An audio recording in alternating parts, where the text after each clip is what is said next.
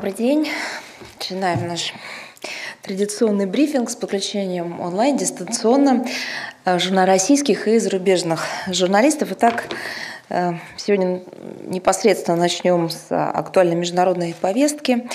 Э, график министра иностранных дел Российской Федерации сейчас прорабатывается. Мы сообщим о мероприятиях чуть позже. Итак, о ситуации на Украине. Продолжает вызывать обеспокоенность развития ситуации э, в этой стране при поддержке стран НАТО, которые просто накачивают оружием Украину, находящуюся в состоянии гражданской войны. Киев наращивает группировку на линии соприкосновения в Донбассе. Число нарушений режима прекращения огня с момента подписания в июле 2020 года дополнительных мер по его усилению вплотную приблизилось к 90 тысячам. Специальная мониторинговая миссия ОБСЕ фиксирует переброску Киевом на восток страны тяжелых вооружений, включая крупнокалиберную артиллерию и бронетанковую технику. Продолжается использование беспилотников – Недавно в процесс милитаризации Украины включился Евросоюз. 2 декабря Совет ЕС принял решение о выделении 31 миллиона евро на военно-техническую помощь вооруженным силам Украины. Данное решение никак не способствует миру в Донбассе. На этом фоне переговоры по мирному регулированию фактически зашли в тупик. Состоявшиеся в период с 7 по 8 декабря очередные заседания контактной группы ее рабочих подгрупп в очередной раз завершились просто безрезультативно, ничем они не завершились. Вместо того, чтобы выполнять обязательства по Минскому комплексу мер, киевский режим занимается просто имитацией процесса, уклоняется от прямого диалога с Донецком и Луганском и пытается переложить ответственность за пробуксовку регулирования на Россию, которая, напомню, является посредником в мирном процессе. Подобные действия направлены в том числе на то, чтобы отвлечь внимание обывателей, граждан Украины от внутренних проблем. В стране сохраняется высокий уровень теневой экономики, который, по данным самих, собственно, украинских властей, поднялся до 31% ВВП. Наблюдается масштабный уголь населения, по оценкам экспертов Организации Объединенных Наций, к э, 2050 году, опять же подчеркну, это не российские показатели, это не российская статистика, это статистика Организации Объединенных Наций. Население Украины сократится до 35 миллионов человек. На фоне разгула националистических движений действительно вызывает тревогу информация, опять же, самой Генпрокуратуры Украины о том, что в стране в обращении находится 5 миллионов единиц неучтенного огнестрельного оружия. Параллельно украинские власти расширяют законодательную базу, которая подрывает Минские соглашения. На прошлой неделе мы об этом подробно говорили, обращали внимание на законопроект о допуске на территорию Украины в следующем году иностранных вооруженных сил. Это прямо противоречит пункту 10 комплекса мер. Он предусматривает вывод иностранных вооруженных формирований с территории Украины. Не снят с повестки дня и законопроект о государственной политике переходного периода. Он, напомню, хотя мы много об этом говорили, но еще раз подчеркну, предусматривает вместо особого статуса Донбасса военно-гражданскую администрацию, ну а вместо амнистии, как это принято теперь э, на Украине, иллюстрацию. В Киеве взялись теперь уже из украинцев, которые имеют российское гражданство. 2 декабря президент Украины внес в Верховную Раду законопроект об изменении закона о гражданстве Украины. Согласно этому закону вводятся штрафы и даже ограничения свободы для украинцев, которые приняли гражданство России. Вместе с внесенным летом этого года законопроектом об автоматической потере гражданства Украины в случае получения гражданства Российской Федерации, новая инициатива а, грубо нарушает права миллионов жителей страны. К сожалению, западные кураторы киевского режима продолжают а, или покрывать, или, в принципе, впрямую просто поощрять невыполнение комплекса мер а, и оправдывают деструктивную линию Киева в отношении жителей Донбасса, также они продолжают игнорировать массовые нарушения прав человека и, безусловно, набирающие оборот неонацистские тенденции. Своими действиями они просто вредят прежде всего гражданам самой страны и украинской государственности, хотя бы тому, что от нее осталось. Мы призываем Киев отказаться от саботажа Минских соглашений, прекратить массовые нарушения прав человека, обеспечить неукоснительное соблюдение верховенства закона. Мы рассчитываем, что наши западные партнеры, а также профильные международные организации будут стимулировать украинские власти к выполнению этих приоритетных задач. Переходим к следующей теме. 10, в период с 10 по 12 декабря в Анкаре состоится форум культурно-гуманитарной связи крымско-татарских организаций Республики Крым с соотечественниками в Турции. Мы приветствуем факт проведения этого сугубо гуманитарного мероприятия и рассчитываем, что оно привлечет к себе внимание многочисленной крымско-татарской диаспоры Республики Турция, а также позволит составить собственное впечатление о положении своих соплеменников э, в российском Крыму.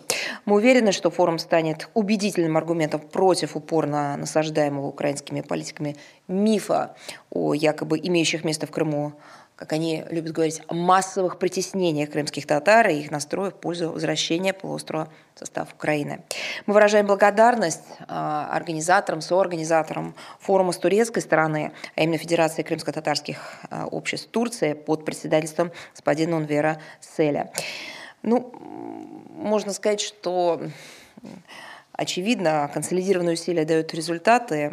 Э, как бы не хотелось обратного нашим недоброжелателям, информация о реальном положении дел э, на полуострове, хотя и медленно, но верно пробивается сквозь э, цензуру, да и вообще просто прямую блокировку в западных средствах массовой информации и приближает к реальности, к реальному восприятию того, что происходит мировое сообщество. Афганистан – мы поддерживаем решение Всемирного банка о выделении Всемирной продовольственной программе Организации Объединенных Наций и ЮНИСЕФ 280 миллионов долларов э, из замороженных средств целевого фонда реконструкции Афганистана. Однако считаем предпринятую меру недостаточной и призываем как можно скорее разморозить оставшиеся средства этого фонда, а это более 1 миллиарда долларов США. Афганские власти сейчас нуждаются в таких ресурсах для налаживания нормальной экономической жизни, э, гражданской инфраструктуры, восстановления гражданской инфраструктуры, инфраструктуры э, и функционирования социально значимых объектов. Мы считаем важным продолжение международной гуманитарной поддержки афганскому населению. Напомню, 1 декабря в Кабул была доставлена вторая партия э, российской гуманитарной помощи весом 36 тонн. Она состоит из продовольственных товаров. Еще одну партию гуманитарной помощи э, также планируем направить до конца года. Приветствуем шаги зарубежных партнеров по налаживанию диалога с новыми властями. В этом контексте обратили внимание на заявление Европейского Союза, ФРГ и Индонезии о планах возобновить деятельность своих дипмиссий в Кабуле. Мы отмечаем шаги афганских властей по обеспечению прав женщин в стране, в частности, принятие соответствующего указа, который регулирует э, правовой статус женщин в различных общественных сферах. Э, тема, которая нас воодушевила, не скрою, которая получила свое развитие. Речь идет, как вы знаете, мы на одном из прошлых брифингов говорили о совместной российско-американской инициативе, проекте резолюции по международной информационной безопасности, который был представлен на рассмотрение Генеральной Ассамблеи Организации Объединенных Наций. Так вот, э, в ходе пленарного заседания 76-й сессии Генассамблеи ООН 6 декабря был утвержден консенсусом российско-американский проект, а, еще раз напомню его точное название, «Достижение в сфере информатизации и телекоммуникации в контексте международной безопасности и поощрения ответственного поведения государств в сфере использования ИКТ» информационно-коммуникационных технологий.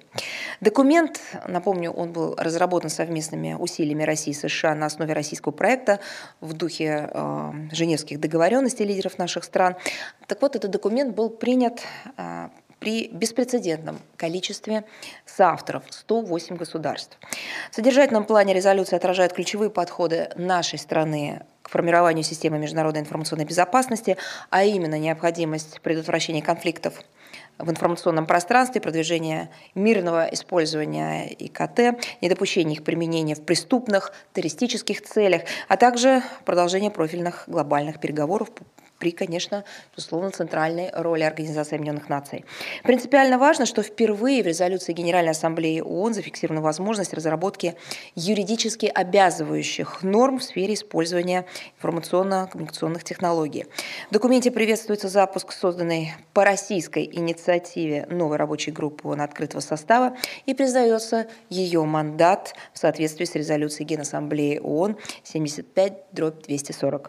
Российско-американская резолюция Конвенция формирует благоприятную основу для дальнейшего конструктивного взаимодействия всего международного сообщества в рамках рабочей группы ООН открытого состава. Утверждение документа консенсусом знаменует возвращение глобальных переговоров на направлении международной информационной безопасности э, в такой формат э, единого трека. Напомню, что скоро, в период с 13 по 17 декабря в Нью-Йорке состоится первая субстантивная сессия рабочей группы, в ходе которой совместными усилиями начнем выработку конкретных договоренностей и практических решений для достижения нашей общей цели – обеспечения открытой, безопасной, стабильной, доступной и мирной информационной коммуникационной а, среды. Еще одна новость, связанная с Организацией Объединенных Наций. С 23 ноября по 3 декабря в Нью-Йорке состоялась вторая сессия конференции ООН по вопросам создания на Ближнем Востоке зоны, свободной от ядерного и других видов оружия массового уничтожения. Российская Федерация участвовала в данном мероприятии в качестве наблюдателя. На конференции удалось а, развить успех первой сессии. Напомню, она состоялась в ноябре 2019 года и создать основу для дальнейшей работы. Одобрены правила процедуры, согласно которым концерт консенсус принят в качестве единственного метода принятия решений, а это можно считать приглашением ко всем оставшимся пока за рамками дискуссии заинтересованным сторонам присоединиться к диалогу и стать сопричастными процессу. Кроме того, принято важное решение об учреждении специального рабочего комитета, в задачи которого входит обсуждение в межсессионные периоды различных аспектов а, создания зоны, свободной от ядерного и других видов ОМУ. Как представляется, это должно облегчить работу, которая ориентирована на конечный результат. На заседание этого органа будут приглашаться не только государства-участники конференции, но и наблюдатели, эксперты и так далее. По итогам одобрен доклад. Он суммирует дискуссию на полях мероприятия по конкретным тематическим аспектам будущего договора. С учетом значимых результатов мероприятия мы рассчитываем на сохранение позитивной динамики в деле создания зоны, свободной от ядерного и других видов оружия массового уничтожения на Ближнем Востоке вплоть до следующей сессии конференции. Она запланирована на ноябрь будущего 2022 года.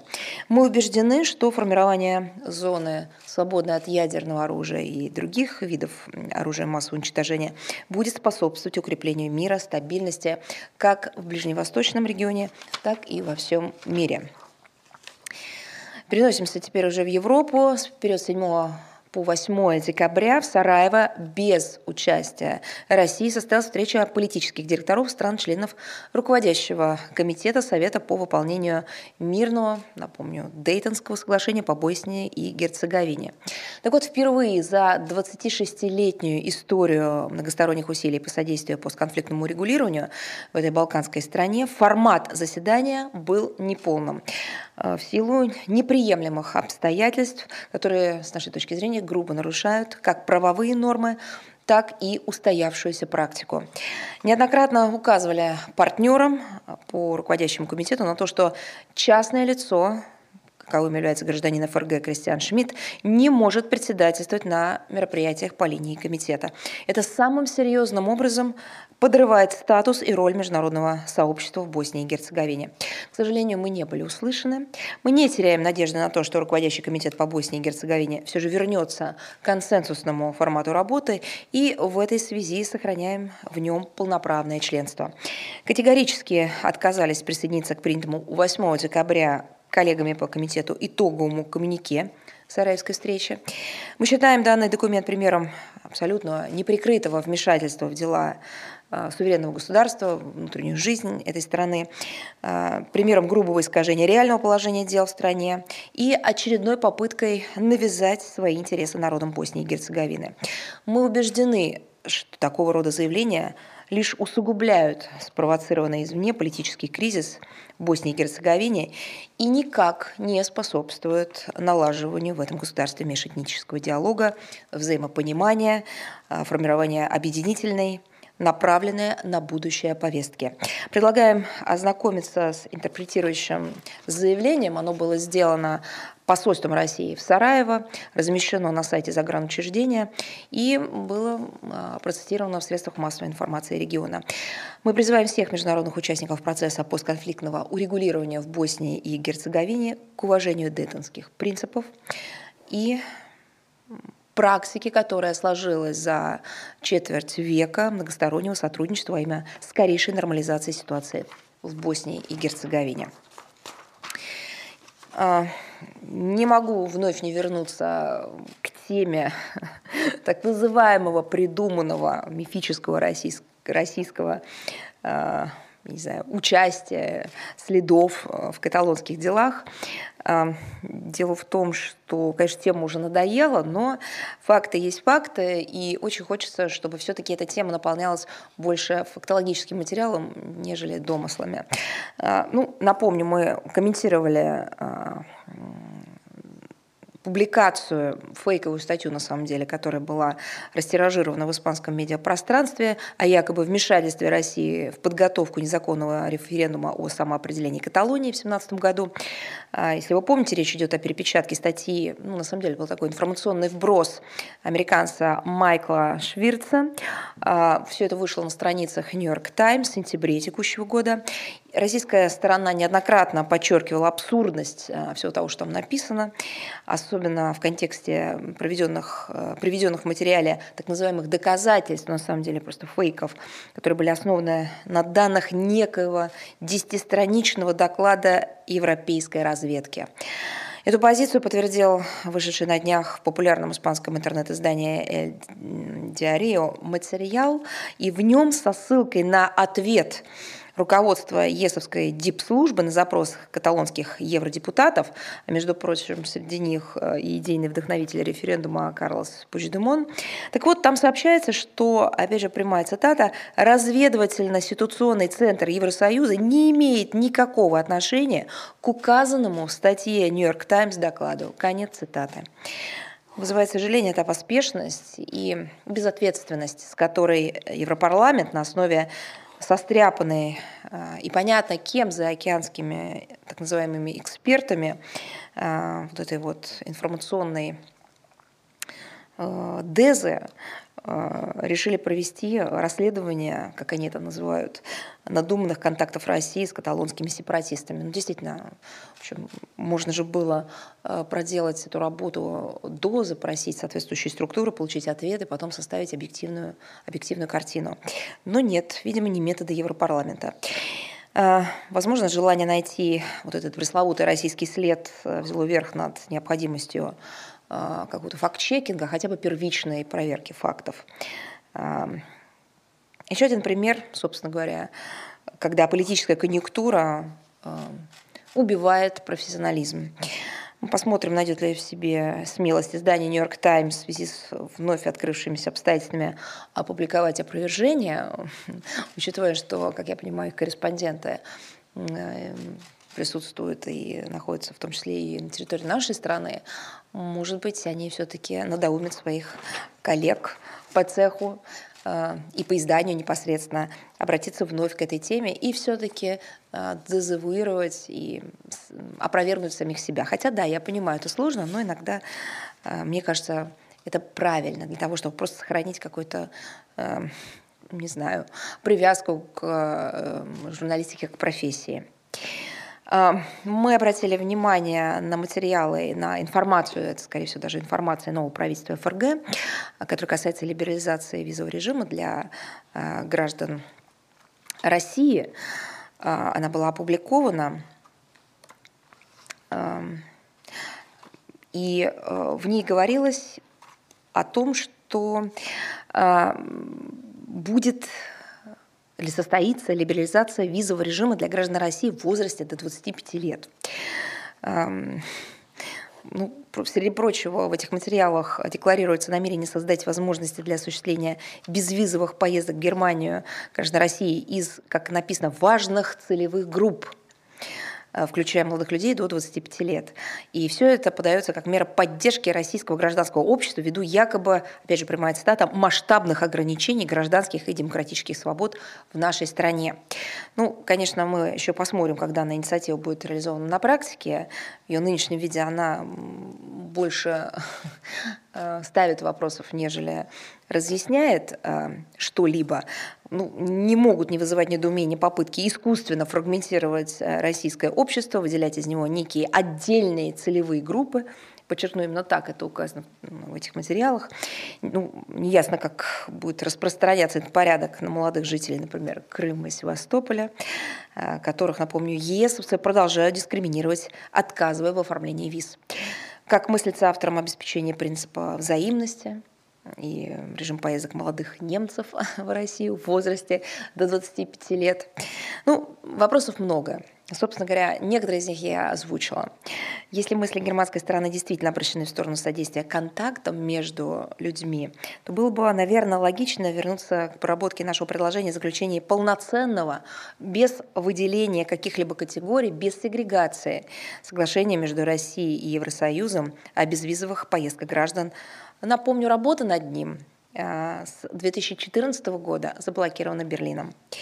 А, извините, не Берлином, а Брюсселем. И поэтому э, было бы неплохо, если э, в Берлине есть интерес к активизации контактов, чтобы наши немецкие коллеги обратились в головной офис Евросоюза. Наряду с этим в качестве альтернативы который несет подлинно партнерский характер, хотели бы привлечь внимание к идее, которая ранее продвигалась э, в рамках Российско-германского форума общественности. Это петербургский диалог. Э, так вот, по итогам его заседания, которое проходило в период с 18 по 19 июля 2019 года, было это дело в Бонне, принят меморандум о либерализации визового режима между Россией и ФРГ.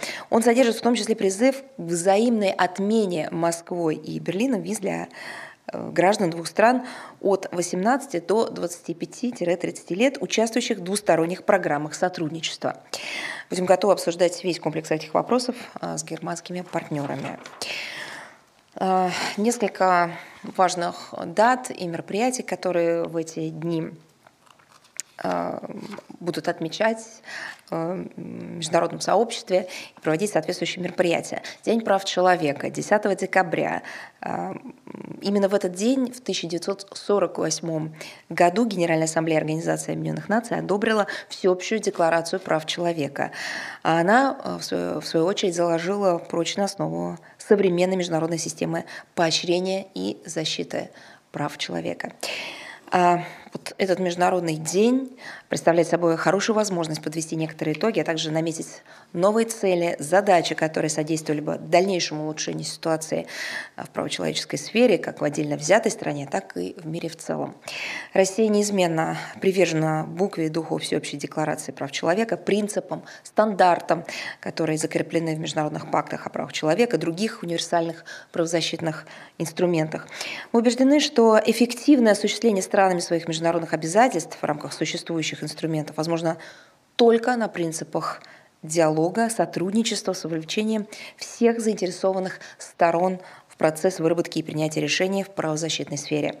Вызывает, конечно, сожаление политика целого ряда стран, которая нацелена на задействование вопросов прав человека в своих а, таких узких, конъюнктурных, а, исключительно политических, теперь уже иногда и узкоэкономических интересах, в том числе для вмешательства во внутренние дела суверенных государств. Несмотря на всевозрастающее число глобальных вызовов, которые требуют консолидации усилий всех игроков международного сообщества, Опять же, некоторые государства, как правило, из числа так называемых развитых демократий, так они себя называют, по-прежнему не намерены пересматривать свою линию Э, которую можно характеризовать и как эгоистическую, не намерена отказываться от агрессивных подходов, в том числе от незаконных односторонних принудительных мер, которые негативно влияют на осуществление прав человека. Ну, напомню, что многие государства, теперь уже, да, многие не брезгуют содействовать вопросы борьбы с новой коронавирусной инфекцией для продвижения своего видения правозащитных норм и стандартов, просто переписывая международное право в области поощрения защиты прав человека. Эти же страны активно прибегают к принципу дискриминации. А, напомню, он запрещен в международном праве. Они проводят свою политику такого а, вакцинного национализма. Это в результате ведет к нарушению самого главного права человека – права на жизнь. Россия всегда выступала против таких подходов, указывала на безальтернативность конструктивного международного сотрудничества в правозащитной сфере, недопустимость применения политики двойных стандартов, также необходимость должного уважения национальных, культурных и исторических особенностей развития государств. Именно достижение такого диалога, сотрудничества всегда будут направлены усилия нашей страны на площадках международных, универсальных и региональных правозащитных организаций. Ну вот э, Вместо того, чтобы подумать, как все вместе использовать имеющиеся международно-правовые инструменты и соответствующие универсальные механизмы организации для продвижения прав человека, для улучшения ситуации с правами человека в различных регионах, а наши западные партнеры сейчас готовятся в общем, к очередной массовке идеологизированной. Речь идет о саммите за демократию. Мы уже неоднократно комментировали ну, вопросов поступает все больше. Напомню, что 9-10 декабря состоится это мероприятие, которое а, организовано с подачи Соединенных Штатов Америки, хотя уже, кстати говоря, а, вчерашний день, 8 декабря, был объявлен организаторами в качестве нулевого дня саммита. А, для придания налета легитимности этому мероприятию пригласили генсекретаря ООН. Его вступление ожидается завтра. 10 декабря организаторы хотят уделить внимание тематике прав человека с традиционным для Запада акцентом на защиту а, правозащитников и независимых средств массовой информации, на усиление, как они говорят, демократии борьбу с авторитаризмом. А, просто подраскрою, что под этим они подразумевают. Под этим они подразумевают обсуждение ситуации в Белоруссии. Обсудят они также и защиту демократических институтов, включая выборы, верховенство закона и информационное пространство. Естественно, с упором на, э, на ситуацию не у себя в странах, а в тех самых, которых, видимо, не, не позвали, не пригласили и так далее. Как уже официальный тезис этого саммита, он заявлен как активизация глобального диалога между правительствами и гражданским обществом. Очень странный получается диалог а, как бы только для избранных, такая новый виток сегрегации. А, ну, что можно сказать? Сами американские средства массовой информации, последние недели материалов было немало, признают, что термин «демократия» в контексте саммита используется лишь как такое кодовое слово, такой пароль свой-чужой в рамках комплексного противоборства США против России, Китая, попытки сдерживать наши страны, для того, чтобы проще определить и обозначить своих и чужих, вот вся эта история придумана. Тем самым очевидно, что нынешняя американская администрация э, ну, просто стремится сколотить как можно более широкую коалицию своих против чужих. Как мы неоднократно говорили, взят курс на создание новых разделительных линий в международных делах. А, принципиальное, принципиальное отличие нашей позиции заключается в том, что мы никому ничего не навязываем, никого ничему не учим. Мы неизменно готовы к развитию равноправного межгосударственного диалога со, в общем, со всеми странами, региональными объединениями на прочной основе международного права. Напомню, наши правила устав ООН. Но хотелось бы процитировать, завершая эту тему, непосредственно организаторов. Сегодня пришло ну, на мой взгляд, сенсационное а, по своей глубине и правдивости заявление. Э, его сделал помощник президента США по национальной безопасности Джейк Салливан. Он заявил буквально следующее. Система международных отношений трансформируется, их нынешняя структура во главе с ООН сложившаяся после Второй мировой войны, постепенно уходит в прошлое, и при этом он признал, что его страна, Соединенные Штаты Америки, активно пытается преобразовать установившийся миропорядок за счет формирования новых альянсов, партнерства институтов, призванных работать в интересах Соединенных Штатов Америки. Переводя все это на более доступный и понятный язык, Соединенные Штаты Америки делают все для того, чтобы разрушить мир, основанный а, на международном праве, в главе которого стоит, и в главе, я имею в виду международных отношений, где стоит Организация Объединенных Наций, и воспользовавшись а, вот этим очередным созданным собой же хаосом, а, придумать новую, это даже не система, а какую-то игру, для того, чтобы вовлечь туда как можно больше государств, которые бы работали на интересы Вашингтона. Ну, собственно говоря, вот такого откровения я не ожидала, но мы сегодня его услышали. Поэтому, видимо, сегодня и завтра а, те, кто получили приглашение и будут участвовать, а, будут наделены почетным правом обслуживать интересы американского режима.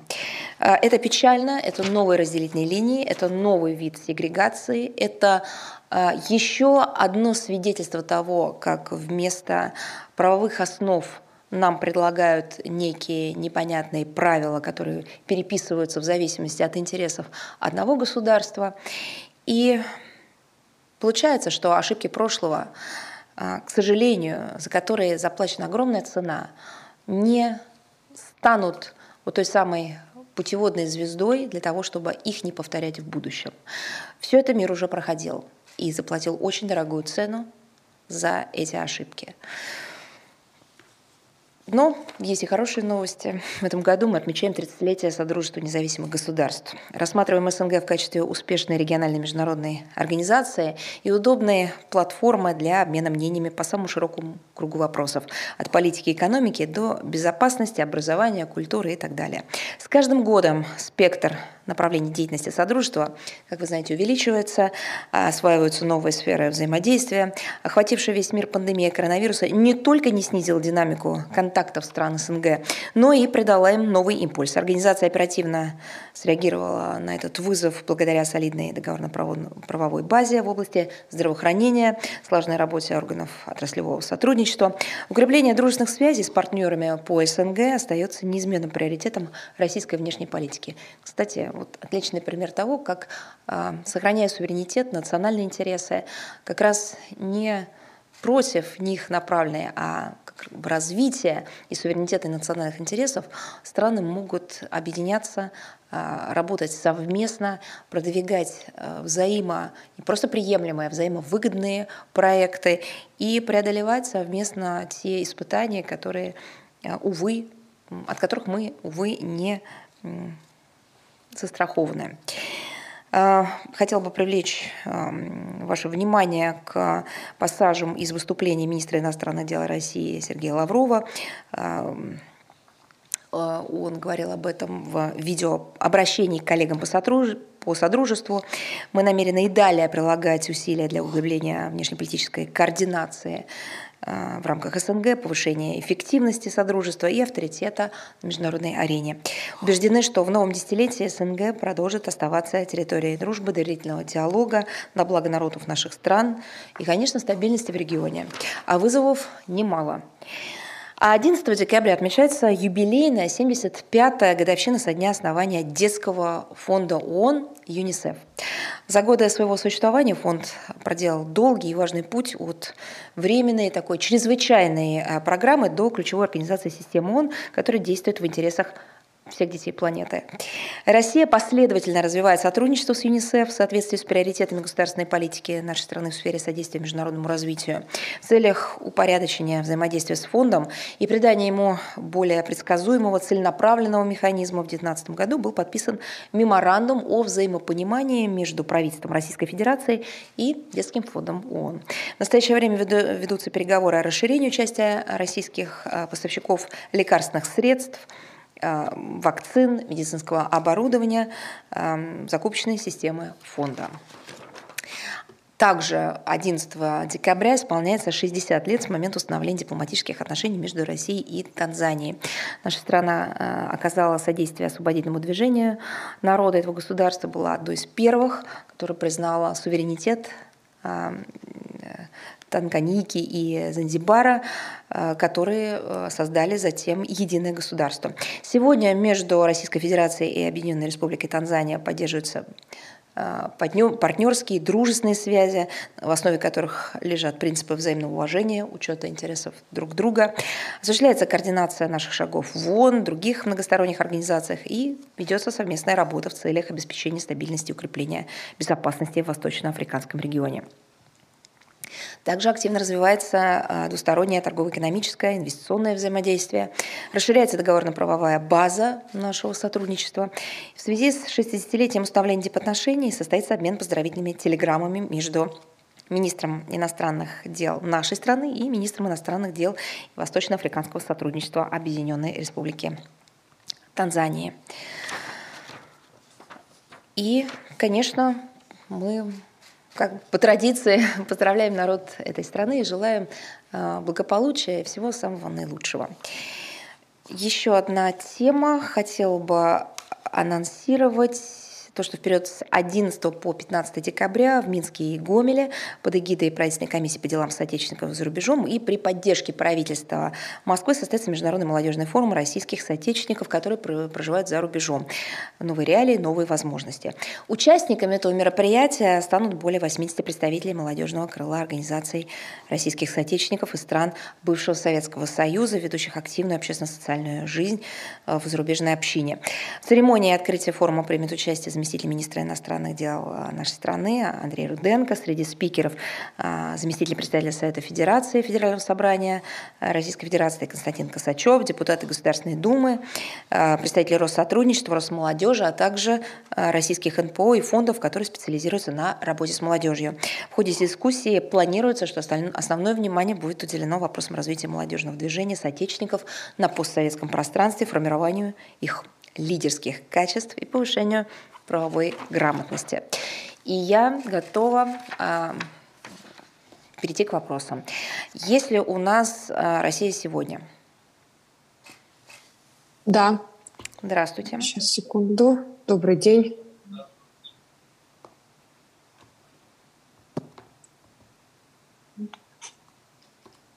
Добрый день, Мария Владимировна. Здравствуйте. На этой неделе а, ЕСПЧ постановил по ситуации на белорусско-польской границе, что мигранты, находящиеся уже на польской территории, а, не могут быть а, высланы обратно. Как вы можете прокомментировать решение Страсбургского суда? И еще, если можно, по ситуации в Молдавии. Там недавно появился доклад об оценке контента с элементами пропаганды, транслируемого из Российской Федерации в Республику Молдова, это название, а, который был подготовлен НПО «Центр независимой журналистики». И в нем утверждается, что Москва, в частности, российское телевидение, дает необъективную информацию о ситуации в стране, создает риски манипулирования общественным мнением – а вот какие последствия этот доклад может иметь для российского вещания в Молдавии?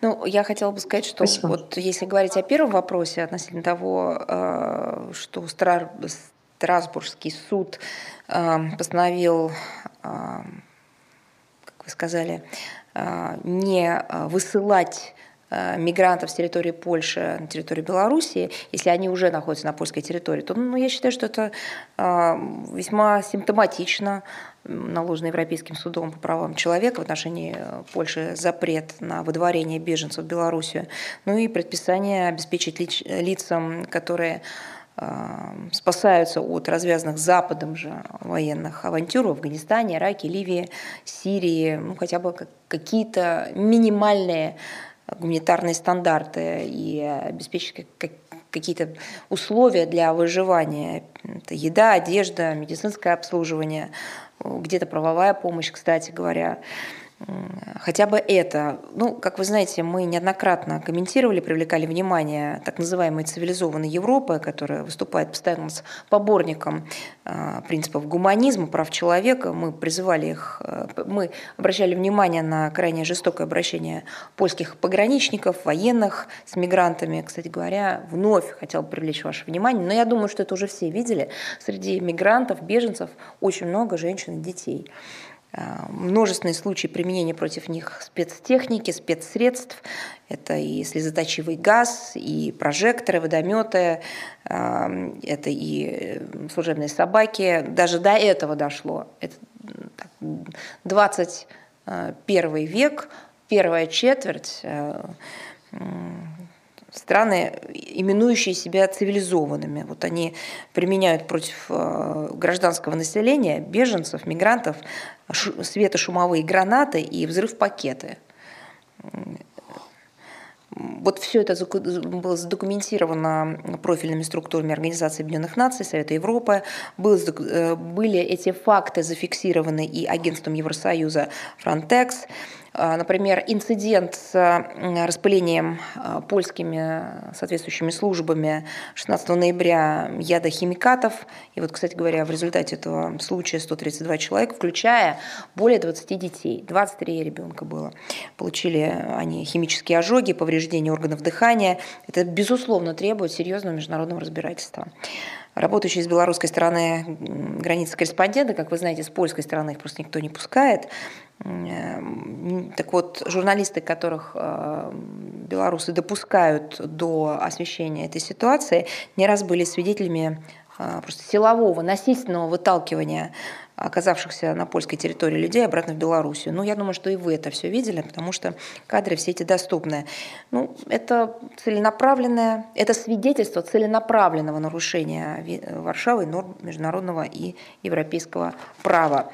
При этом с начала сентября Польша ввела на приграничной с Беларусью территории режим чрезвычайного положения, что исключило доступ туда представителей средств массовой информации, как я уже сказала, затруднило, сделало просто невозможным присутствие гуманитарных организаций. А после завершения максимального трехмесячного срока действия чрезвычайного положения приняла поправку к закону о госгранице. Ну, собственно, просто де-факто сохранила все ограничения, но уже на законодательном внутри, э, на основе внутренних законов. Ну, так обычно всегда поступают те, кто считает себя приверженными э, основ, основополагающим документам в сфере защиты прав человека.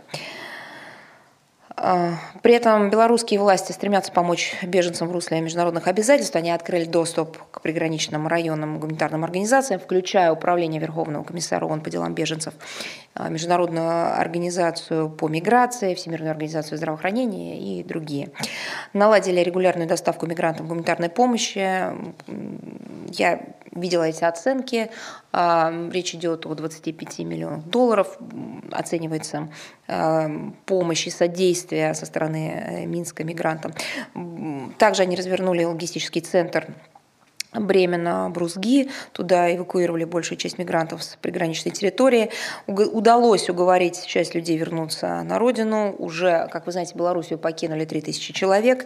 Но, к сожалению, вместо того, чтобы добиться от своего союзника исполнения международных обязательств и восстановить верховенство права в Польше, э, в европейских столицах э, по отдельности, в Брюсселе в целом, в евроинститутах предпочитают просто закрывать глаза на эту ситуацию, на бедственное, крайне тяжелое положение положение беженцев, отказываем самой, самой, в общем-то, возможности попытаться реализовать свое право на убежище. Тем более им так долго и с такими аргументами, и так красочно рассказывали о преимуществах западного и образа жизни, и так, в общем, заманивали воспользоваться всеми благами, включая пособия, и, в общем-то, сделали жизнь этих людей в их собственных странах а, не просто тяжелый, а иногда даже невозможный для пребывания там.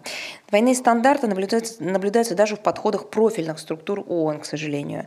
Управление Верховного комиссара ООН по делам беженцев а, заставляет Таджикистан, который уже приютил около 6 тысяч афганских беженцев, принимать больше, причем делать это за свой счет и размещать их в семьях. При этом от Душанбе требуется выполнять обязательства о допуске даже соискателей убежища. В отношении Варшавы таких призывов не звучало. При этом я напомню, что э, ну, вот не слышала, правда, э, чтобы Душанбе участвовал в каких-то э, коалициях по вторжению на территорию других государств, нарушению суверенитета других стран, оккупации, выкачки недр, природных ресурсов, незаконной экономической деятельности на территории каких-либо стран. Не было же такого. А вот э, Польша все, всем этим как раз злоупотребляла на протяжении десятилетий. И оккупация Ирака, и контроль иракских территорий, и многое что другое было Варшавой предпринято. Мы приветствуем все предпринимаемые международным сообществом шаги, которые направлены на улучшение положения бездольных людей, которые оказались на границе Польши и которые ищут в благополучной Европе убежище от войны, от разрухи в своих странах. Ну, Хочется верить, что указанное решение ЕСПЧ сможет побудить наших европейских партнеров пересмотреть свои отношения к проблеме беженцев, вернуться к, своей, к исполнению своих обязательств, которые они декларировали так громко и которые они используют для получения других.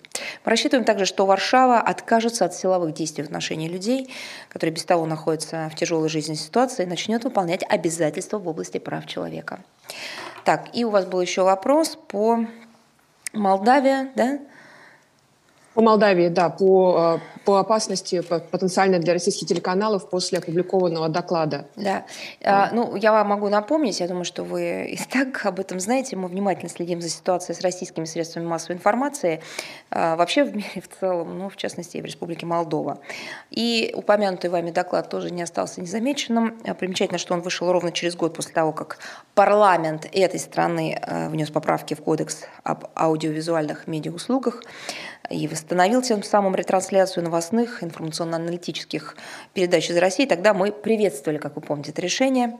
Оно отвечает интересам русскоязычных граждан. И также хотел бы напомнить, что русским языком э, в Молдавии в той или иной степени пользуется 80% населения. К сожалению, возобновление трансляции не всем пришлось, видимо, по душе. Эм, наверное, из-за этого появилось и упомянутое исследование, так называемое Центр независимой журналистики, который его готовил позиционируют себя как ну, это их термин, аполитичное НПО, но при этом не скрывает своих прямых связей с Соединенными Штатами Америки, Британией и Швецией. Авторы доклада в течение 10 дней вели мониторинг трех российских каналов. Это первый в Молдове, НТВ Молдова, РТР Молдова. И сделали вывод о том, что их содержание, э, прямая цитата, не способствует формированию правильных мнений – но это фантастика. То есть, оказывается, есть мнение правильное или неправильное. И э, средства массовой информации должны транслировать правильные мнения, мнения, э, неправильные факты. Здесь вопросов нет. А мнение, какие мнения являются правильными, для кого и почему, в докладе не уточняется. Но сама постановка вопроса, конечно, бесподобна. Зато вот пишут о пропагандистских элементах, это опять же прямая цитата, российского контента, который якобы угрожают информационной безопасности страны. Любой житель Молдавии, который хоть раз смотрел российские каналы, может понять, что оценки доклада не имеют ничего общего с действительностью.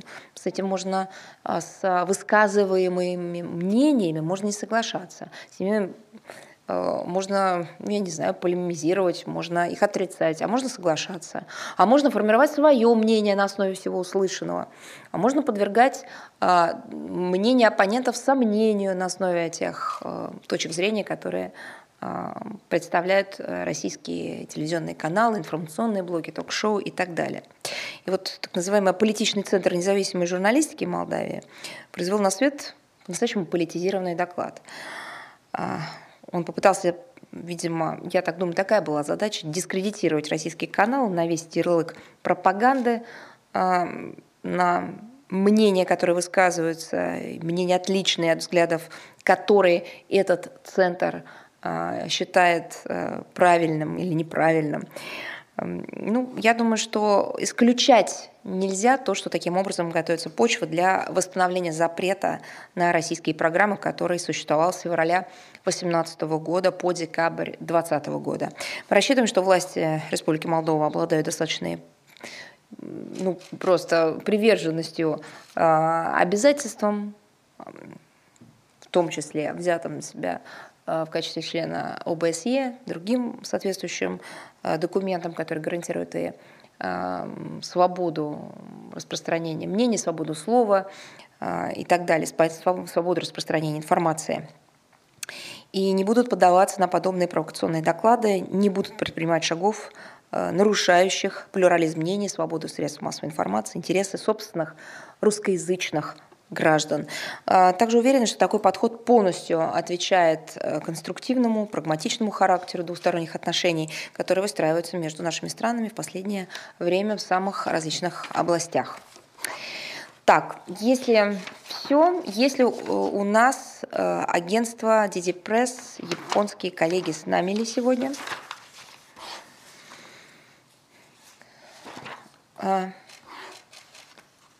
Не слышу.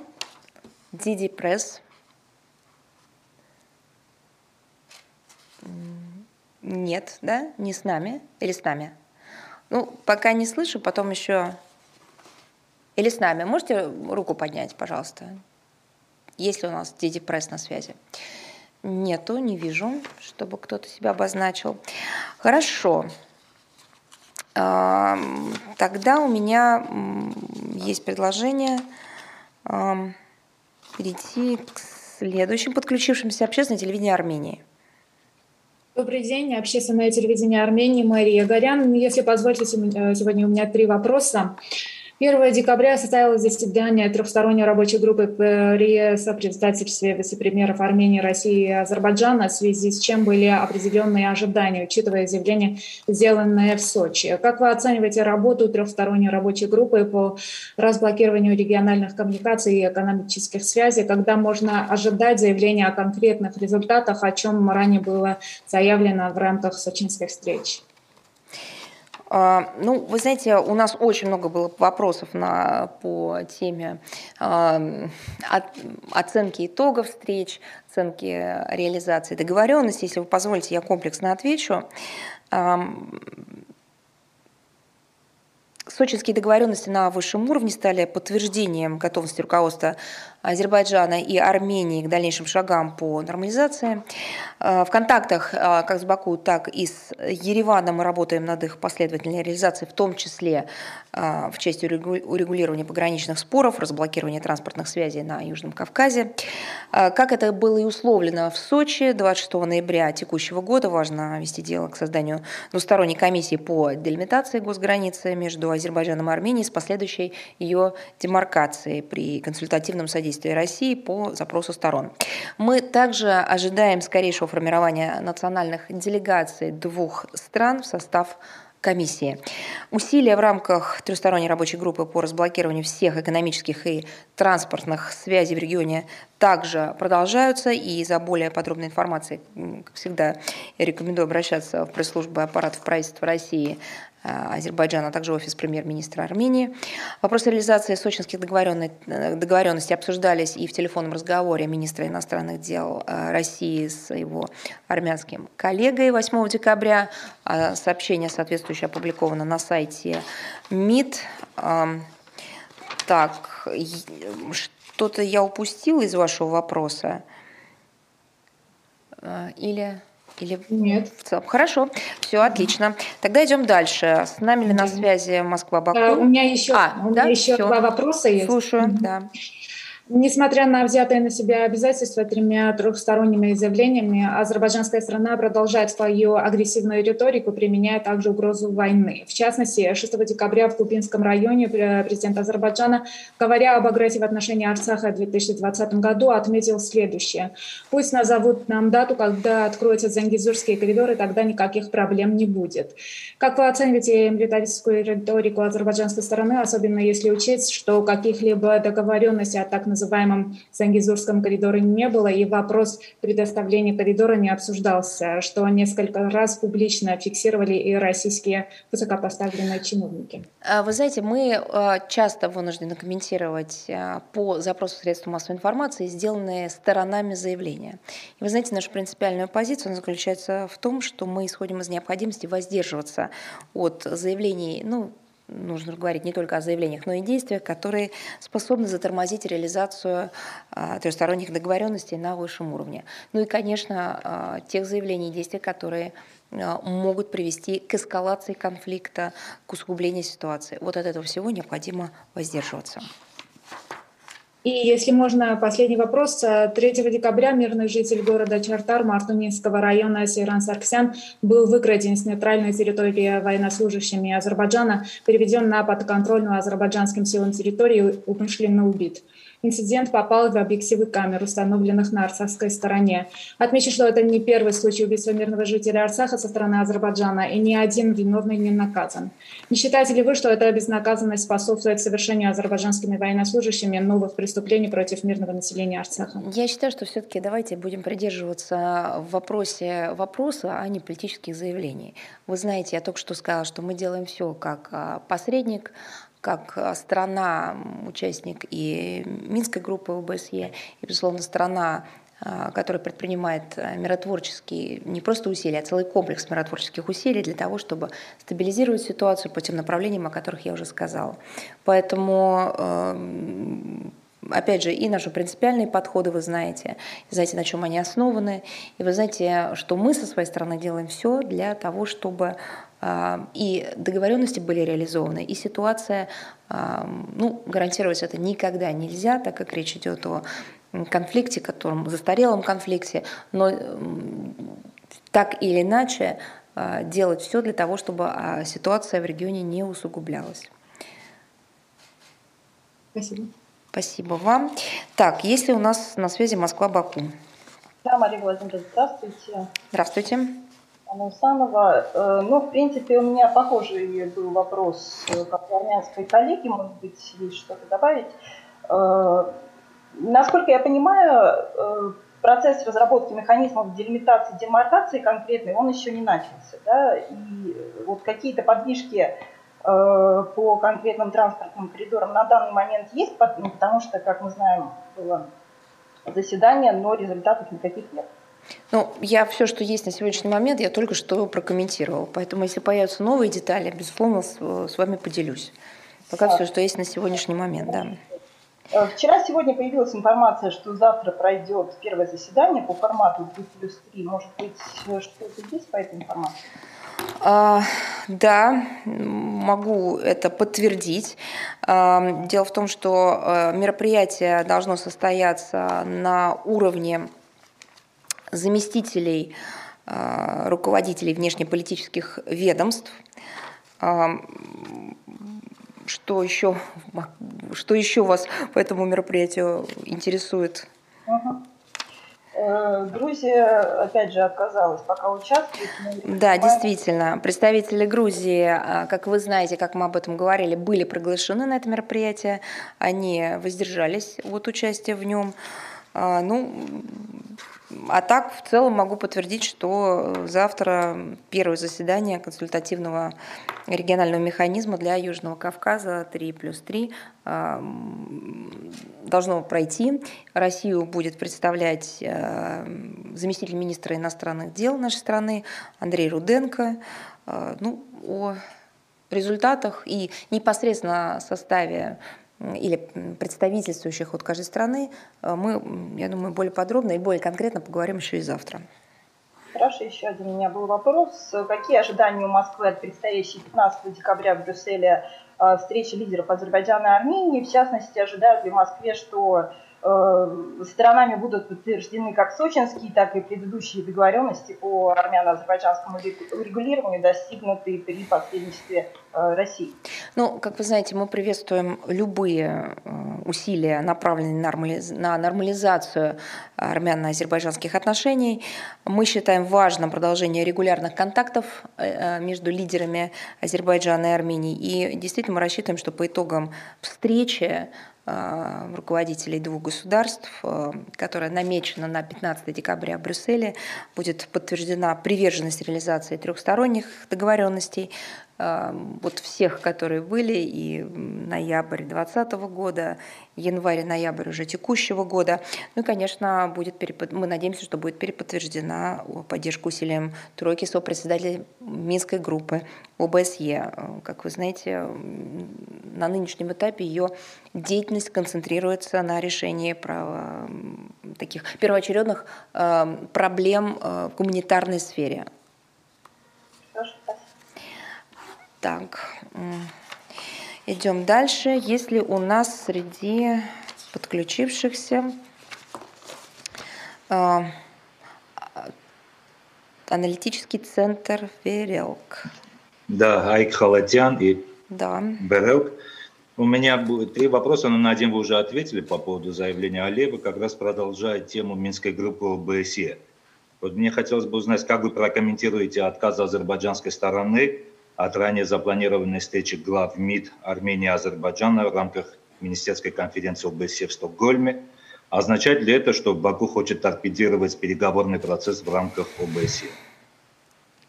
Ну, э, действительно... Минская группа ОБСЕ. Я понимаю, я могу сказать, что действительно э, встреча планировалась под эгидой сопредседателей Минской группы ОБСЕ. Э, мне кажется, что, в принципе, все оценки даны в заявлении тройки от 4 декабря, которое размещено на сайте ОБСЕ. Ну, я думаю, что стоит говорить э, не столько о прошлом или о несостоявшихся мероприятиях, сколько о том, что предстоит э, сторонам провести э, из серии контактов, встреч и так далее. Вот о, о некоторых из них я уже сказала. Будем надеяться, что они пройдут в такой конструктивной деловой атмосфере и принесут конкретные результаты. И последний вопрос – МИД России на днях выступил с заявлением по поводу высказывания спикера парламента Армении Алена Симоняна был ли на это ответ армянской стороны и удалось ли уладить вот этот неприятный Ну, не повышайте все-таки статус, это было не заявление, а ответ на вопрос, комментарий. Я не рассматривала бы это все как инцидент. Мне кажется, что нам просто важно было внести ясность э, по существу вопроса. Тема затрагивалась, кстати говоря, также в ходе телефонного разговора министра иностранных дел России Сергея Лаврова с его армянским коллегой. Состоялся он 8 декабря, сообщение Э, опубликовано. Мы считаем эту тему закрытой. Спасибо. Спасибо вам. Так, идем дальше. Если, кстати говоря, вот еще, одна, еще один вопрос, он поступил ко мне накануне эм, э, относительно того, что что на пресс-конференции по итогам заседания СМИТ ОБСЕ в Стокгольме э, российский министр иностранных дел, да, и пресс-конференция состоялась вот 2 декабря, заявил, э, что в рамках Э, ОБСЕ министры России, США и Франции в качестве стран-председателей приняли заявление по регулированию Нагорно-Карабахского конфликта. Так вопрос формулируется. А до этого момента, это была ситуация на вчерашний день, текст заявления не опубликован и недоступен эм, э, почему оно не было опубликовано и так далее. Ну, я просто хотела бы сказать, что упомянутое заявление размещено на сайте ОБСЕ, все желающие могут с ним ознакомиться почему на момент объявления о нем его еще не было, ну просто потому что стороны э, досогласовывали текст, здесь нет ничего необыкновенного или удивительного, это нормальная работа, просто было объявлено о том, что такой текст есть, э, и, собственно говоря, когда э, все, все формулировки были э, уточнены, тем более речь идет в том числе и о переводе на разные языки, то он и был размещен. Поэтому также рекомендую ознакомиться с заявлениями трех послов сопредседателей Минской группы. Это неизменный источник э, информации по интересующей теме.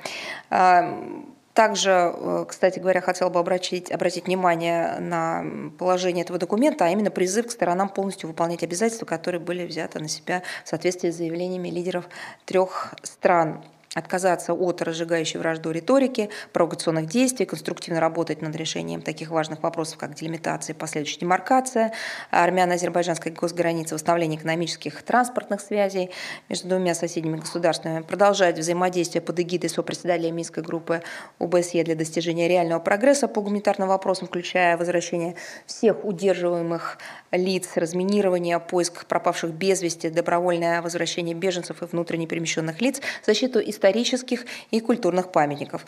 Ну, Поэтому я думаю, что ничего здесь нет э, такого, что должно было бы вызвать тревогу. А, было объявлено Сергеем Викторовичем Лавровым о заявлении, оно было опубликовано. Все доступно, можно почитать. Идем дальше. Международная жизнь, журнал «С нами ли?». Да, здравствуйте, Мария Владимировна. Добрый день. А, у меня два вопроса. А, первый, а, первый о словах пресс-секретаря Еврокомиссии Петра Стана об обеспокоенности ЕС в связи с возможной эскалацией конфликта между Россией и Украиной. Напомню, 6 декабря он, комментируя публикацию Financial Times, сказал, что, цитата, «несмотря на то, что мы не комментируем различные спекуляции в СМИ, когда дело доходит до вопроса наращивания российской военной мощи вокруг Украины, мы очень серьезно к этому относимся и за последние несколько недель уже заявляли, что мы располагаем, получаем очень тревожную информацию. Ну, вы знаете, а почему смеюсь? Потому что вот когда э, журналисты только приступают к освещению международной проблематики, ну, допустим, выпускники вузов или люди, которые перешли к международной повестке из других сфер, а, студенты, практиканты тоже в информационной среде, которые планируют работать, задают вопрос, что такое информационная кампания, а что такое информационное противоборство, а что такое, допустим, информационное воздействие и так далее. Ну вот, собственно, оно и есть. А, массированная информационная атака, которая идет из нескольких источников. А, такая, знаете, с одной стороны, информация, которая идет по вертикали, сверху вниз, и потом Э, растекается по горизонтали с использованием э, представителей государств, с использованием неправительственных организаций, гражданского общества и, конечно, средств массовой информации. Вот был запущен тезис о якобы российском вторжении на Украину. Э, Все это было не просто запущено, а мы видели, как по ролям, и видим, как по ролям разыгрывается вся эта драматургия. Напомню то, о чем мы говорили. Ведь поначалу даже в Киеве не подтвердили и выпали, так сказать, из этого информационного поля. Помните, да, как секретарь Совета национальной безопасности и обороны Украины Алексей Данилов, это, кстати говоря, было в интервью «Радио Свобода» 2 ноября, назвал такие сообщения дезинформацией. То есть э, слаженно не сработали на том конце провода. Потом, правда, украинские власти тут же себя поправили а, и, переобувшись в воздухе моментально сказали о том, что да-да-да, есть такая российская угроза, мы чувствуем, плохо нам, э, помогите, дайте денег, дайте оружие и вообще что-нибудь такое сделайте. Вот э, это из того же самого э, ряда высказывания, которые вы процитировали. Вот если вы помните, была еще такая статья 6 декабря в э, Financial Times, э, которая рассказывала о давлении, которое оказали США и ЕС, э, чтобы переломить скептическое отношение к этим инсинуациям. А, вот с воздействием на Россию, впрочем, не получилось. Зато теперь можно раскручивать миф о том, как США якобы остановили будущую новую войну в Донбассе. Правда, ну, тем, кто будет на эту тему писать в таком ключе, хочется посоветовать сделать такую сносочку. А, вот эту же войну они сами и придумывали. Я имею в виду возможность российской агрессии и все, что с этим связано. Правда является то, что войну в Донбассе против своих же сограждан, причем дважды, в 2014-2015 году, начинали украинские власти а за ними стояли их западные кураторы. А правда еще заключается в том, что на протяжении многих лет э, киевский режим, вооруженные силы Украины стреляют, э, сбрасывают э, снаряды, подрывают, проводят диверсии, блокады своих собственных граждан. А, вот это тоже правда. Правда, она такая не очень удобная, она не вписывается в общую картину, которую на Западе рисует. Наша страна последовательный сторонник мирного регулирования внутри украинского конфликта на основе закрепленного в 2015 году резолюции 2202 Совета Безопасности ООН Минского комплекса мер.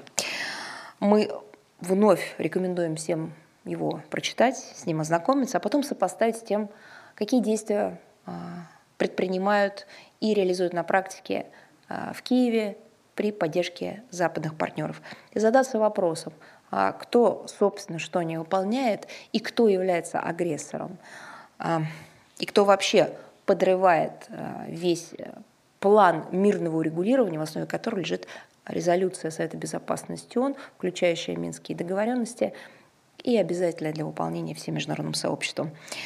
Что касается ЕС, Напомню, а, Брюссель не является участником процесса урегулирования внутри украинского конфликта, но при этом она э, несет свою долю ответственности за эскалацию в 2013-2014 году гражданского противостояния в этой стране. Это тоже не очень удобная правда, которую в Брюсселе пытаются не помнить или вообще забыть.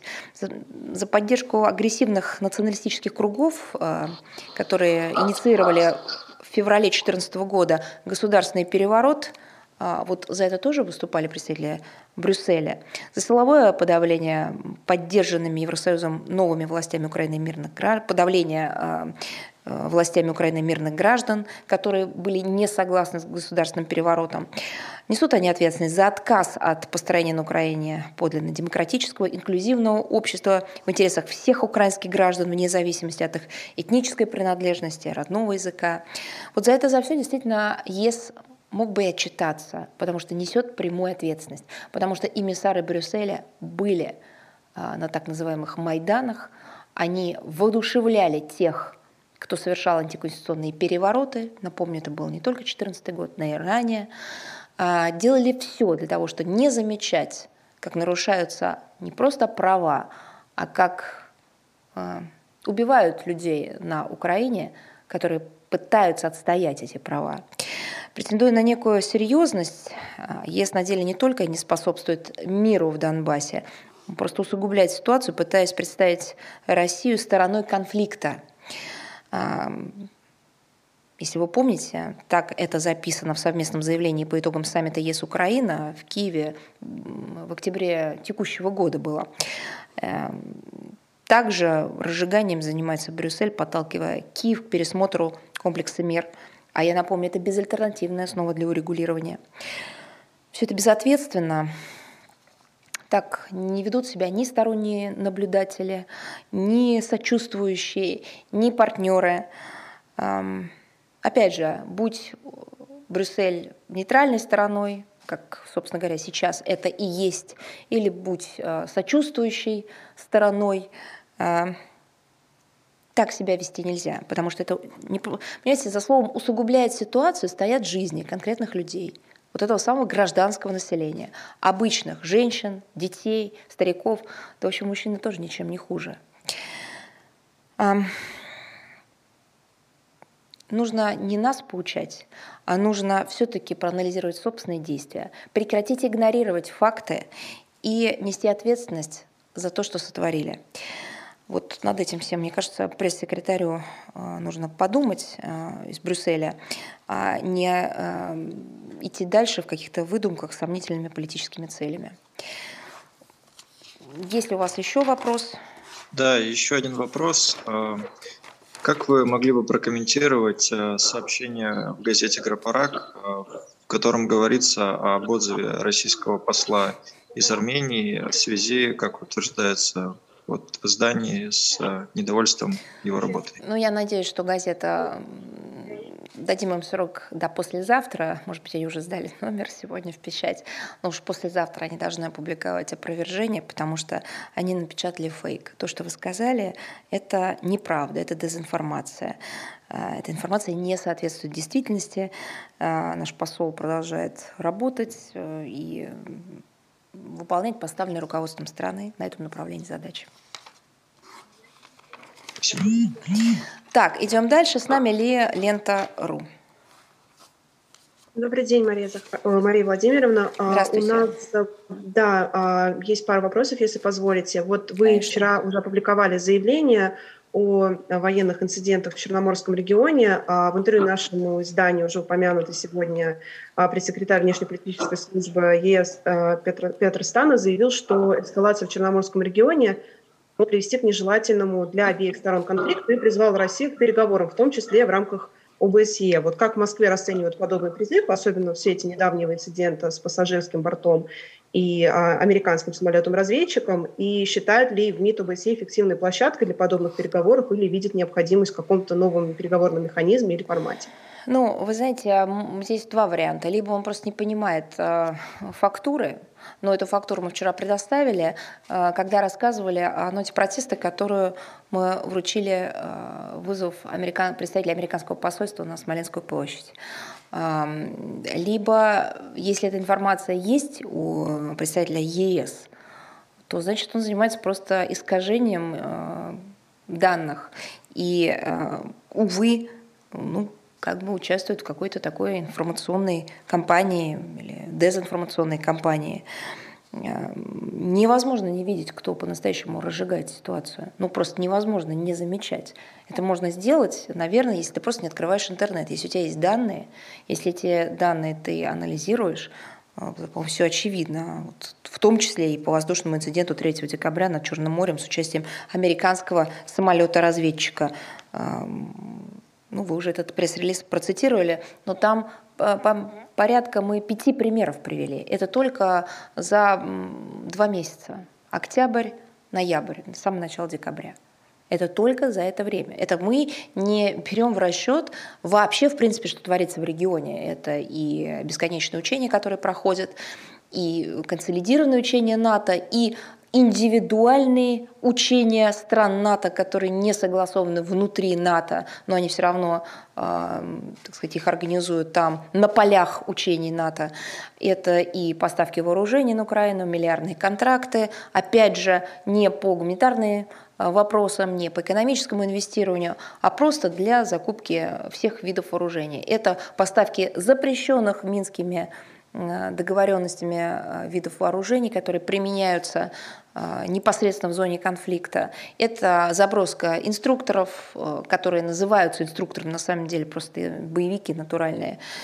Что еще? Ну, весь комплекс мер, по, которые э, нацелены на эскалацию ситуации и точно уж не на выполнение минских договоренностей. Мы регулярно наших партнеров информируем, предупреждаем о рисках э, военно-политической стабильности в Евроатлантике, которые они несут своими действиями. Эм, мы говорим о нежелательных последствиях для евробезопасности. Опять же, тех последствий, которые несут в себе необдуманные провокационные действия со стороны НАТО вблизи российских границ, в том числе э, в Черноморском регионе. Вы знаете, еще недавно это была шутка относительно того, что Россия бесстыже стягивает войска к границам с НАТО. Но сейчас это, извините меня, уже не шутка, это какая-то, знаете, а, королевство, королевство кривых зеркал, а, когда мы, не а, выходя за границы собственного государства, обвиняемся в том, что проводим какие-то агрессивные действия в отношении соседних государств.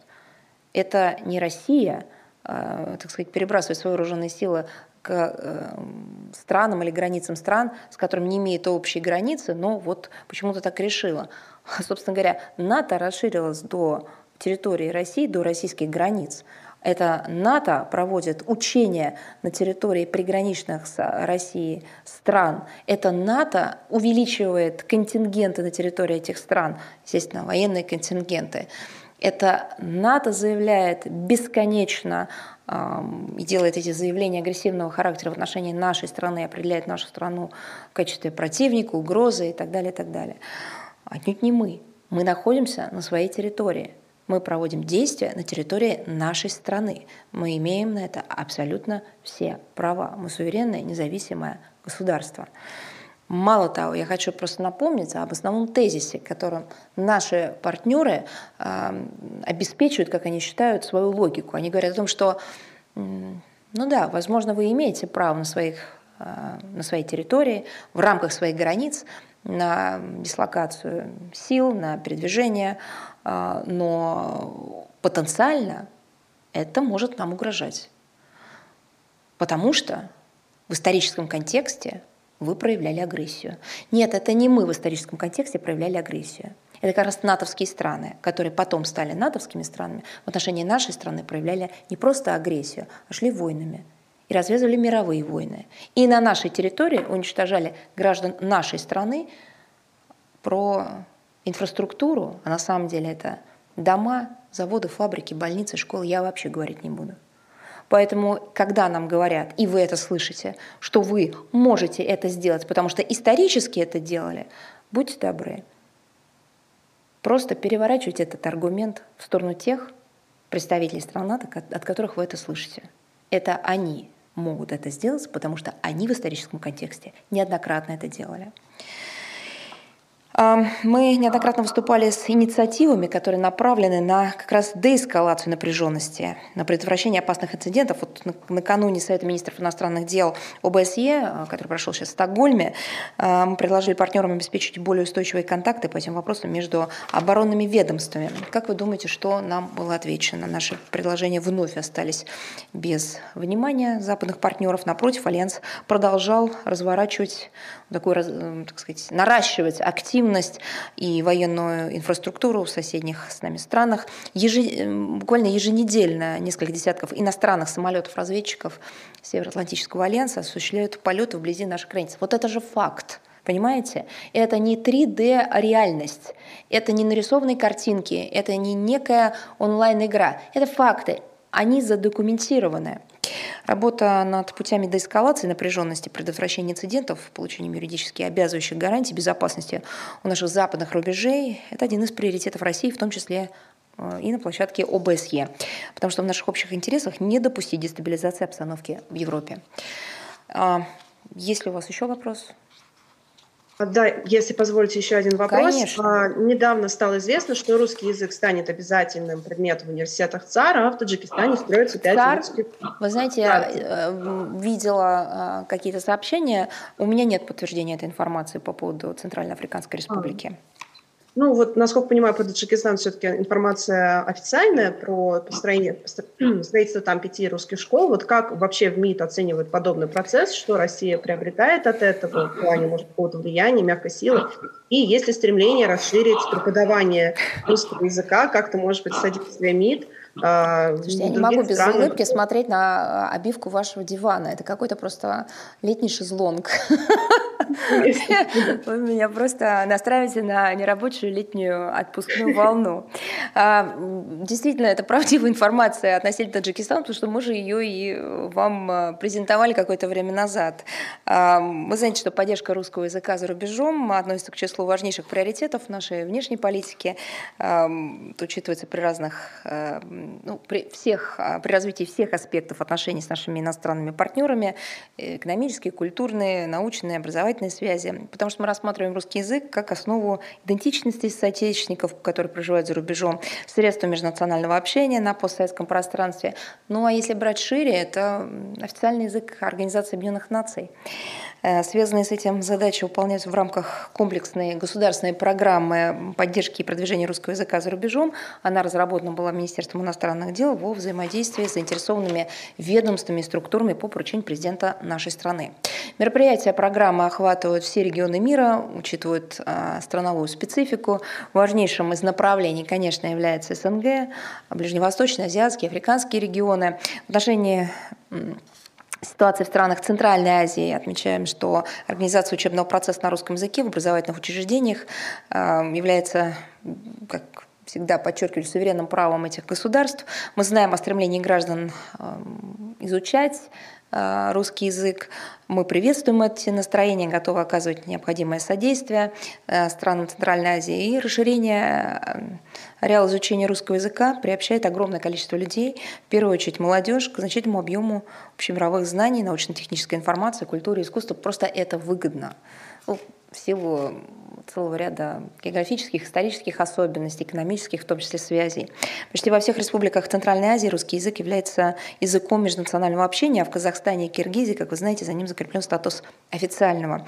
Знание русского также э, актуально для миллионов мигрантов, которые осуществляют трудовую деятельность на территории нашей страны. Вот э, в Киргизии и Таджикистане действуют два крупнейших в регионе вуза с образованием на русском языке. Это киргизско-российский, он же славянский университет и российско-таджикский, тоже славянский университет. В обеих республиках успешно функционирует проект по направлению в местные общеобразовательные учреждения российских учителей-предметников. Открываются новые школы с преподаванием на русском языке. Вот, например, в августе стартовало строительство общеобразовательных учреждений, о которых вы как раз говорили с русским языком. Я имею в виду русский язык как язык обучения в пяти городах Таджикистана. Прорабатывается вопрос о возведении девяти русскоязычных школ в различных э, регионах Киргизии. В Узбекистане ведется работа по созданию четырех филиалов российских вузов в дополнение к имеющимся 12. В Туркменистане функционирует свыше 70 смешанных школ с классами преподавания на русском языке, так называемые русские классы. В остальных учебных заведениях русский язык изучается в качестве обязательного иностранного. В последние годы отмечается и возрастающий спрос спрос в других регионах мира к русскому языку. Я куда только не приезжаю, везде говорят, «Э, открывайте больше русских школ. Э, наши дети хотят учить русский язык. Э, речь, кстати говоря, идет, конечно, в первую очередь о соотечественниках, смешанных семьях, но, кстати говоря, многие и иностранцы, которые не имеют русских корней, или их русские корни были десятилетия назад, но при этом желание приобщиться к культуре огромное. Поэтому действительно тенденция очевидна. Вот квота правительства Российской Федерации на обучение в российских вузах для африканских студентов на период с 22 по 23 год учебный год, она была увеличена на 25% по, по сравнению с предыдущим годом, составила 3253 человека. Русский язык преподается в университетах целого ряда африканских государств. Ну, это только буквально несколькими штрихами. На самом деле на сайте министерства можно узнать и прочитать намного больше интересной информации. Так, идем дальше. Есть ли у нас телеканал Deutsche Welle? А, да, добрый вечер, Мария Владимировна. Здравствуйте. А, хотела бы вот о чем вас спросить. Анна-Лена Бербок на этой неделе вступила в должность э, главы МИД Германии, и она активно выступала против строительства Северного потока, и также звучали от нее критические замечания в адрес России по поводу нарушения прав человека. И, собственно, у нас вопрос э, в связи с этим, ожидаете ли вы, что будет как-то сложнее выстраивать конструктивные отношения с ФРГ? Э, и когда мы можем ожидать первую встречу Сергея Лаврова с Анной Леной Бербак? Я надеюсь, что вы не намекаете, что она получила этот пост, исходя из своей э, политической ориентации. Это так, вопрос был риторический. Ну, мы настроены на конструктивное взаимодействие с новым правительством ФРГ оно вот, вот было приведено к присяге. Мы неизменно заинтересованы в конструктивных отношениях с Германией, которые были бы основаны на принципах э, взаимоуважения, равенства, учета интересов друг друга. А, в этой связи мы надеемся наладить э, созидательную и прагматичную совместную работу с федеральным канцлером ФРГ Олафом Шольцем, федеральным министром иностранных дел этой страны Анна Леной Бербук и всеми остальными членами немецкого кабинета министров. На сегодняшний день из Берлина не поступало каких-либо предложений о проведении встреч глав внешнеполитических ведомств наших стран, но при этом мы открыты для диалога. А, в Министерстве иностранных дел нашей страны внимательно ознакомились с коалиционным соглашением на основании которого, собственно, предполагается действовать а, новому правительству а, Германии. В разделе, который был посвящен России, а, мы выделили для себя зафиксированный в тексте тезис о глубине и разнообразии российско-германских отношений, а также выраженный настрой на взаимодействие с нашей страной. Ну, другие пассажи содержанием которых мы согласиться не можем, мы тоже увидели, но все-таки делаем, отдаем приоритет э, первому блоку. Э, будем оценивать новый кабинет министров э, Германии по его конкретным шагам. Все, что я могу сказать на данный момент. Если у вас нет больше вопросов, тогда идем дальше. Вестник Кавказа с нами Ли. Добрый вечер, Мария Владимировна. Да, здравствуйте. На этой неделе состоялся масштабный визит руководства Астраханской области во главе с губернатором Игорем Бабушкиным в Баку. Были подписаны новые программы сотрудничества региона с Азербайджаном. Как МИД оценивает развитие отношений между российскими регионами и нашими соседями по СНГ? Ну, по нашим оценкам, визит, вот если говорить непосредственно об этом визите, он прошел весьма успешно. Эм, главу региона принял президент Азербайджана, министр экономики этой страны. Также состоялась торжественная церемония открытия Астраханского делового центра в Баку.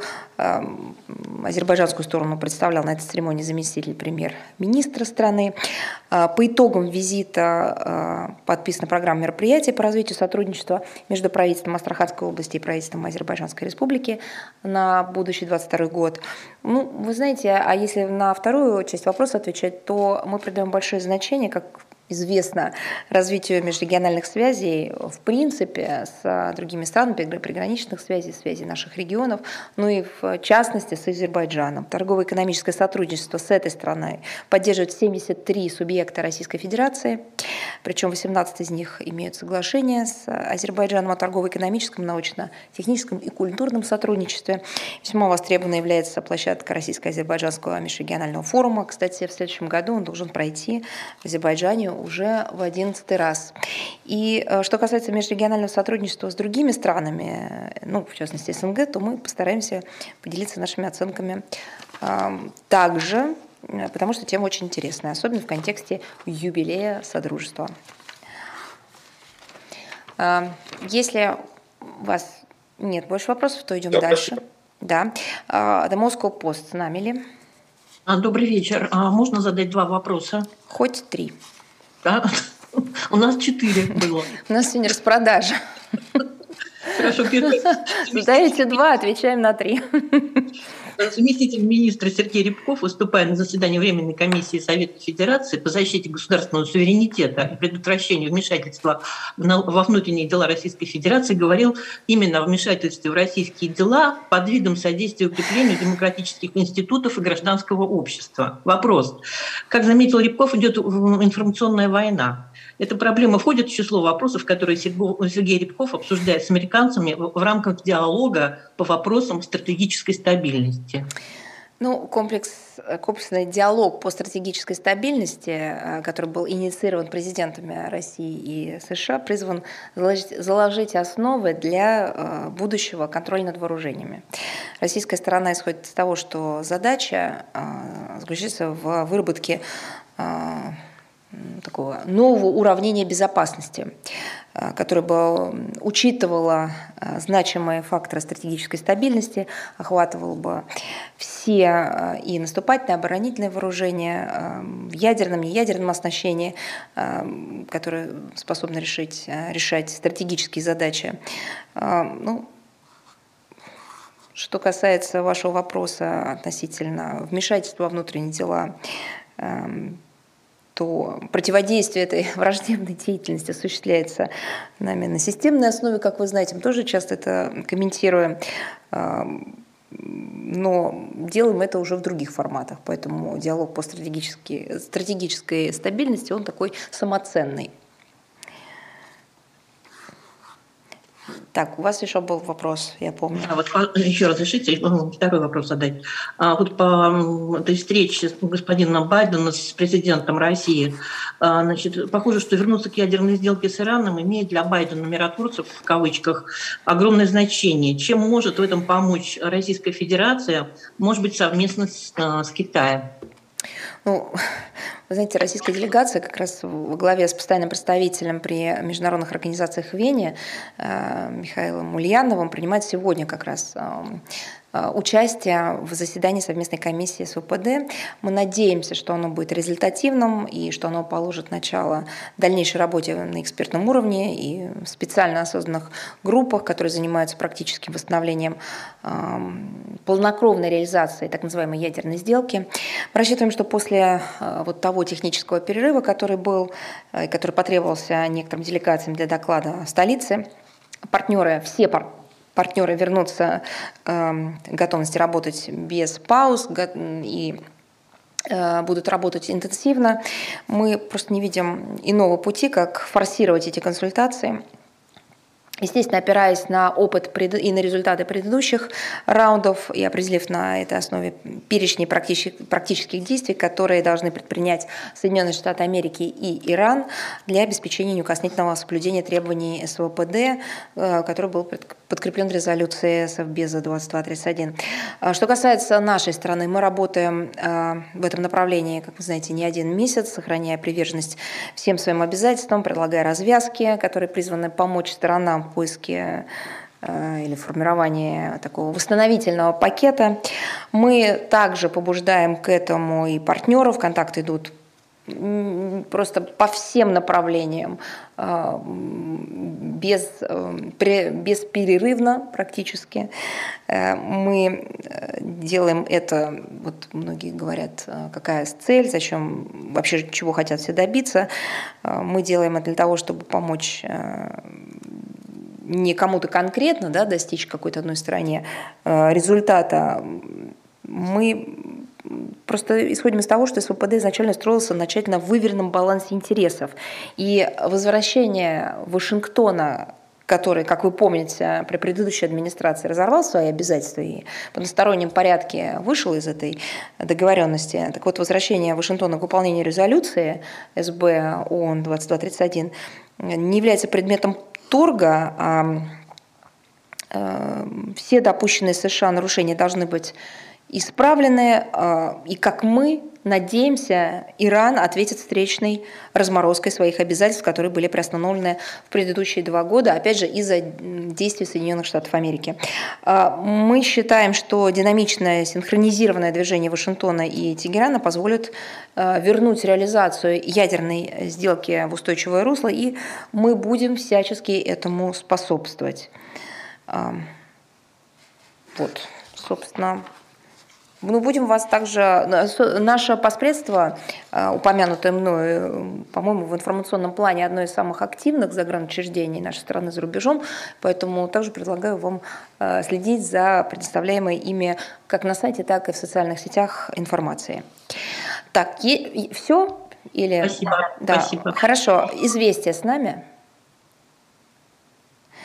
Не вижу. Тогда идем Дальше, а, если у нас, а, если у нас журнал соотечественников вместе.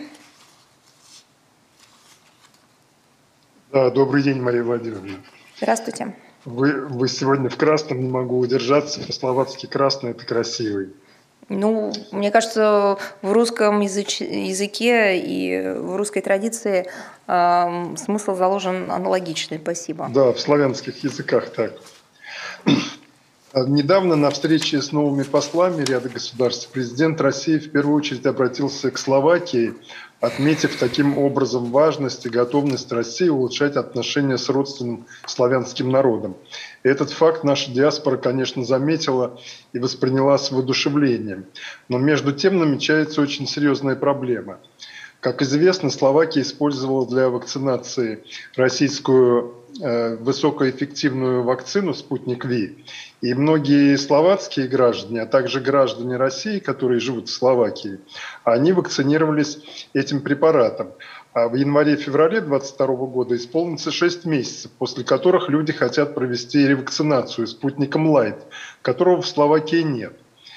А в Словакии предлагают официально провести повторную вакцинацию Pfizer но это опасно и встречает естественный отпор граждан. Но при этом речь идет о тысячах людей. Меня, например, спрашивают, как быть, лететь в Москву, уколоть спутником Лайта назад в Словакию, но прямого авиасообщения между Россией и Словакией нет, а через Венгрию или Австрию в Австрии жесткие локдауны, фантастические штрафы. И в то же время известно, что Россия и соседние Словакия и Венгрия договариваются о закупке спутника Лайт. Так вот вопрос. Обращалась ли Словакия к России по вопросу закупки спутника Лайт? А, на ваш э, э, такой расширенный вопрос могу дать краткий ответ. Официально Словакия не обращалась по этому вопросу. Э, если такое обращение поступит, российская сторона будет готова его рассмотреть. Спасибо. Ну, речь идет о российской вакцине «Спутник Лайт», насколько я понимаю. Да, да. Соответственно, да, Угу. Ну, э, также я хотела бы просто сказать, что поставки э, за рубеж российских препаратов для вакцинации осуществляются на основании запросов иностранных правительств. А, далее, идем с нами ли э, News.ru, информационный портал. Здравствуйте, Мария Владимировна, Соня Рустамова, У меня сегодня два вопроса. Связаны с президентов России и США Владимира Путина и Джо Байдена в рамках переговоров с российской стороны прозвучало предложение обнулить все накопившиеся ограничения на функционирование дипломатических миссий двух стран. По словам президента Путина, это могло бы способствовать нормализации также других аспектов двусторонних отношений. А, вот мы хотели уточнить, что известно по данному вопросу на настоящий момент и были ли даны соответствующие поручения? Ну, естественно, по итогам каждого саммита э, российское внешнеполитическое ведомство и другие ведомства получают поручения для реализации тех задач, которые были и нацелены, и тех договоренностей, которые были э, достигнуты. Э, этот саммит тоже не исключение. А что касается э, вот того вопроса, который вы затронули, пока мне, наверное, к сожалению, нечем поделиться с вами. Могу сказать, что, естественно, тема эта стоит в, на повестке наших двусторонних контактов с американцами, но пока делиться, повторю, нечем. Да, и второй вопрос. Э, в ночь на вторник э, сирийские государственные СМИ сообщили, что Израиль подверг ракетному обстрелу порт города Латаки в близости от российской военной базы. Как оценивает российская сторона такие действия Израиля, учитывая, что такие раньше не была в фокусе столь пристального внимания израильтян? Ну, мы э, осуждаем, как вы сказали, подобные действия. Хотела бы обратить ваше внимание на то, что э, и руководство Министерства иностранных дел э, э, регулярно комментирует э, подобные, подобные темы, подобное развитие событий. Мы против того, чтобы Сирия превращалась в арену противостояния между третьими странами. В этом, в частности, отвечая на аналогичный вопрос, заявил глава российского внешнеполитического ведомства Сергей Лавров ходе совместной пресс-конференции с министром иностранных дел государства Израиль 9 сентября в Москве. А, да, если у нас еще вопросы, коллеги, если у нас нет вопросов, то еще раз хотела бы спросить. А, есть, да, пожалуйста, Альмаидин. Да, только я вас не слышу. Не слышу. Вижу, но не слышу. Сейчас? А сейчас, сейчас? слышу. Да, сейчас слышу. Да, в начале своего выступления э, прозвучали, э, прозвучала тревожная информация по поводу продолжения военных приготовлений и концентрации сил со стороны Украины э, в зоне э, конфликта в Донбассе. В связи с тем хотел бы спросить, э, вот на, недавние, на, на, на недавних переговорах президентов России и, Украины, и США э, было сказано, что будут даны поручения соответствующим рабочим группам по всем вопросам, ну, те рабочие группы, которые были созданы после Женевского саммита, чтобы они там э, как бы переговаривали по поводу всех этих вопросов. В связи именно в связи с ситуацией, взрывоопасной ситуацией с Украиной, хотел бы узнать, Э, есть ли уже понимание, когда состоятся первые контакты? В первую очередь, конечно, по линии МИД. Вы понимаете, при всем моем личном особом отношении к необходимости информировать общественность, но все-таки, мне кажется, рабочий процесс превыше всего. Поэтому э, ну, еще вот время-то не прошло для того, чтобы отчитаться перед средствами массовой информации о проделанной работе. Я могу вас заверить, что эта работа ведется, но давайте дадим нашим экспертам просто какое-то время для того, чтобы поделиться с вами не просто лозунгами, а конкретными э, фактами и результатами их работы. Мы это обязательно сделаем, но чуть дайте больше времени. Спасибо. Спасибо вам. А, коллеги, если на этом а, вопросов больше нет, то позвольте мне завершить брифинг, а, попрощаться с вами до следующего раза и пожелать вам всего наилучшего и, конечно, столь необходимого в это историческое время здоровья. Всего хорошего. Спасибо. Спасибо вам тоже. Спасибо вам тоже. Спасибо вам тоже. Спасибо вам тоже. Спасибо вам тоже. Спасибо вам тоже. Спасибо вам тоже. Спасибо вам тоже. Спасибо вам тоже. Спасибо вам тоже. Спасибо вам тоже.